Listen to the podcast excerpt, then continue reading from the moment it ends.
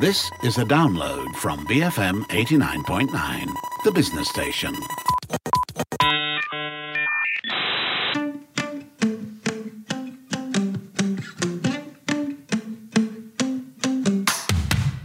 This is Raise Your Game. I'm Christine Wong.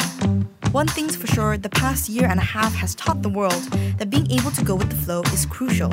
Sometimes life throws the unexpected in your path, and creativity is the key to handling the unexpected. I'm speaking to Alper Almelek, all the way from Istanbul, motivational speaker, amongst many other things, to discuss his creative approach to life and how creativity benefits the workplace. Who am I? I became a TEDx speaker, uh, you know, the, this TED platform. So I did two TEDx talks. Unfortunately, in Turkish, so I cannot, um, you know, recommend now to people who listen to this. But uh, in any case, I did my first uh, TEDx speech on leadership and Shakespeare, and my second one is on dilemma of charisma. So I started to teach at universities, high schools, um, you know, to companies, etc. I work for some big uh, companies to give them trainings like Mango, Decathlon, and etc.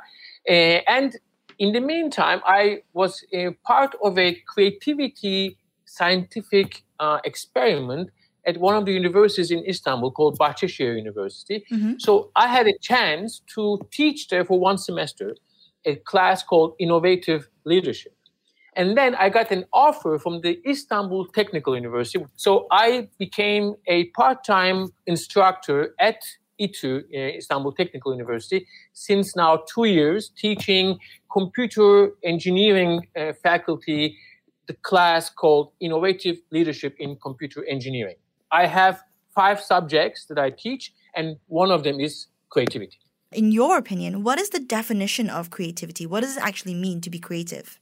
we must start with the idea of the thought. Okay, there is a very um, interesting um, Western classical composer uh, named John Cage. He's American. He was American. They consider him to be the, like the father of the modern classical music. Okay, and John Cage he gave a concert in Carnegie Hall in 1950, by the way, and he performed a piece as the first piece of the concert, you know, to maybe 1,000 or more people, audience. And what he did was he came to the piano and he sat down at the piano and he just looked at the piano for four minutes and 33 seconds. Mm-hmm. He didn't play. And he just, you know, looked to the piano. And everybody was like, what's happening? You know, why is he not playing or something? He was like, you know, opening the lid of the piano and then closing after, after like one minute or so. Well, the idea was for him to show to the audience that whatever passes, whatever thought passes in your brain, that is creativity. You know, that is a thought, that you know, that is art. Because when you start thinking, automatically your thinking enables you to start creativity. Mm-hmm. You know, there are thinking temples around the world. There's one in Chicago, one I think in somewhere in Far East, I think China, or I don't know, or in, in, one of those countries, and which I've been to. I can't remember which one, which country it was. But you go into a temple with 1,000 people from all around the world. It is not allowed to speak in the temple. You just go in there, spend as much as you like, and then you leave from the other end. You don't speak. You just think. So creativity starts with thinking, and when it starts with thinking, it is actually combining things. You know, you're connecting things. You are bringing a new idea, okay, a new thought to the world. It can be for something existing that you bring something, you know, broader or deeper into that already existing idea, or you create something from scratch, you know, from zero, okay? And when you do this, you know, when you bring these new ideas together, then it is called creativity, okay? But it is subjective. If you do it in a business um, world, let's say you are creating something, you know, to already something existing, but to make it better or, or let's say more convenient. And you, if you start earning money from that, it is called innovation. Okay? Mm-hmm. So innovation and creativity, they are actually the same thing, you know, in, in theory, but one is business oriented innovation and one is you know more subjectively you know you know self development oriented you know for a person it, it can, you can create a i don't know art you know painting or sculpture or photograph you know whatever and it is a muscle. There is a, very important uh, writer, Rod Judkins. He wrote some books on creativity, and he says, you know, creativity is a muscle. So if you work on it, it gets better, just like any you know muscle you have in your body for bodybuilding. It's the same idea. There is another very important um, speaker and uh, writer, Sir Ken Robinson. Yeah, I think he's one of the most uh, listened uh, TED uh, speaker in the world.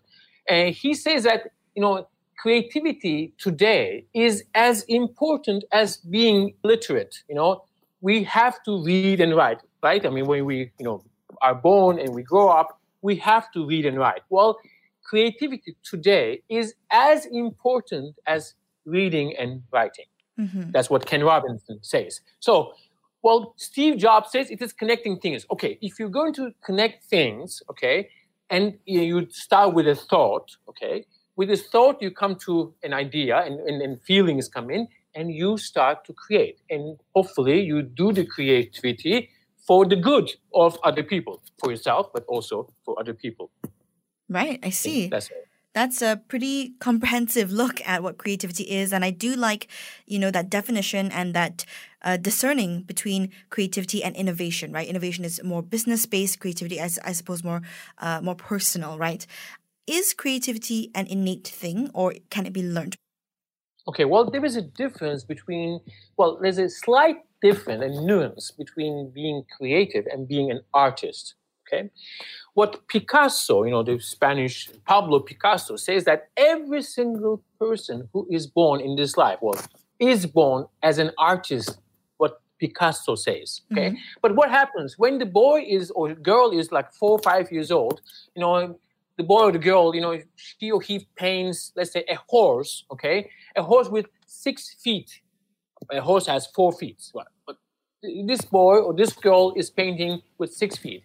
And what happens, the family members or the classmates, which can be harsher, or even, even the painting teacher in school may say that, boy, girl, you cannot paint a horse with six feet. Mm-hmm. It has to have four feet. Well, he is then or she is criticized.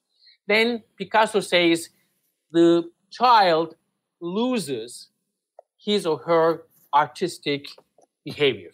Okay, the artistry dies. Well, maybe not dies, but let's say postponed to a later age if he or she is lucky. But Picasso said creativity does not disappear. Only artistic behavior disappears. Mm. Creativity is with us. We are every single person on earth till the end of his or her life is creative. Okay, and it can be, as Rod Judkins, I just you know um, referred to his um, sentence. It is a muscle to be trained. So what you can do is, if you do the right things all through your life, you know, especially in education and environment, if you do that enough, then you can be more creative. You are already creative, but you can be more. You mm-hmm. must do it more because there is no other way to live in this world today if you are not creative enough you are already creative, but you should do much, much, much more in order to survive in this world today in any profession given.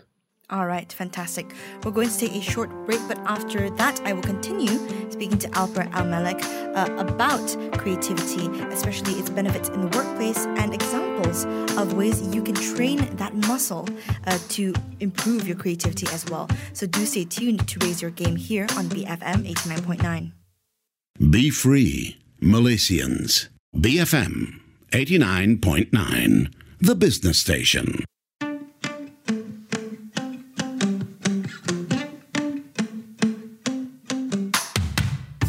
Listening to Raise Your Game on BFM 89.9. I'm Christine Wong, and on the line with me, all the way from Istanbul, is Alper Almelek. He is a motivational speaker amongst many other accomplishments, and uh, primarily, he has an interest in the field and the ideas uh, of creativity. So, before the break, we talked a little bit about how he became so interested in this topic, as well as the definition of creativity and you know whether or not it is innate or a learned thing. So uh, now I would like to ask you a little bit about uh, creativity in the workplace specifically. You mentioned before the break that it is crucial, right? You know, especially now more than ever, um, you know, employers are demanding creativity. So tell me a little bit about how creativity works uh, for you in the workplace.